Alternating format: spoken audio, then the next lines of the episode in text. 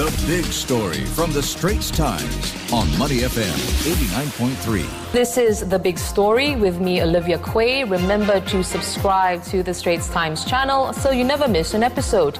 Sri Lanka's newly elected president is under no illusion about how difficult his task will be. Speaking in Parliament after he was voted in by lawmakers, Ranil Wickremesinghe gave a short speech acknowledging that the country is in a very difficult situation with big challenges ahead. Well, he takes over from former President Gotabaya Rajapaksa, who fled the country last week and resigned after Sri Lankans came out on the streets protesting against the government's handling of a crippling economic crisis.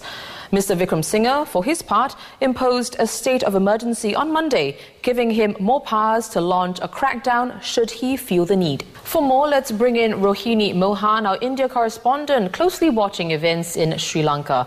So, Rohini, Mr. Wickremesinghe is opposed by many ordinary Sri Lankans who set fire to his private residence when he was prime minister. So, is the country ready to accept him as the president? Actually, just minutes after he was elected in parliament uh, as the new president, the protesters who are, have been gathering near Galle-Face Seaside uh, in Colombo, they again announced that they will not accept him. This is something they have been saying for the last few days. And actually, in the last month, they've asked for Ranil Go Home. That's been their slogan. So today, it's quite clear that they will not accept this Mr. Wickremesinghe as the new president, especially because they see him as a stand-in for Gotabaya Rajapaksa, who is uh, probably in Singapore now, who has resigned, was forced to resign for his economic mismanagement, which has led Sri Lanka into a terrible economic crisis, food and fuel and medicine shortages. So Mr. Wickremesinghe is seen as more of the same, and it's quite clear that he is extremely unpopular in Sri Lanka. Well, Rohini, what's expected to happen next? How soon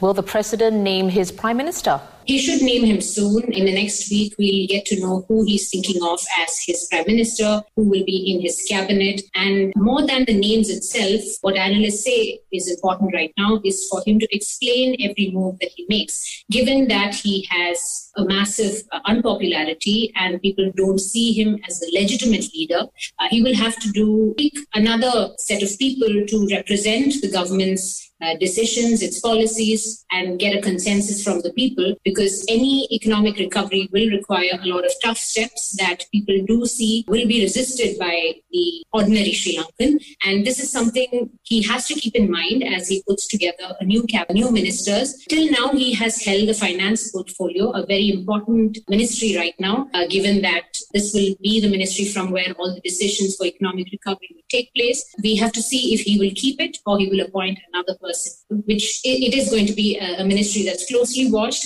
and also some ministry that has a very difficult job in the coming year. Well, Rohini, you have said that, you know, Mr. Wickremesinghe is extremely unpopular in Sri Lanka and the country is bankrupt with 22 million people struggling to make ends meet. So, will the new president be able to pull the nation out of this deep crisis? Understand that the IMF bailout uh, is a discussion that has been going on. And even with the political instability, there has been some movement ahead in that. Uh, and once that is clear, Sri Lanka may get around $5 billion from there, which is not very much at all, given that it doesn't have any dollar reserves to import its food, fuel, or any, or medicines, which are all in short right now. So public transport is nearing a standstill. Uh, doctors are actually warning people not to fall sick because there are no medicines in hospital. People are not able to get around uh, to even uh, to work. So you know, all offices are working only about three or two days a week. Most people are working from home or not. Most people are actually spending all their hours for days. Actually, people are standing in front of fuel stations hoping to get some petrol or diesel. Cooking gas is also run out. So all of these things, if, Sri Lanka is really at an edge right now. And whoever is the new government, uh, you know, they hope there will be a cross-party government. And uh, these people will also have to start working with neighbors, China, India, and the US to try and get some credit lines for some of these imports. And these are things that will have to be put in place also with some political stability. And this is what the new president and his new government. Rohini Mohan there, our India correspondent, who's been keeping a close eye on events unfolding in Sri Lanka.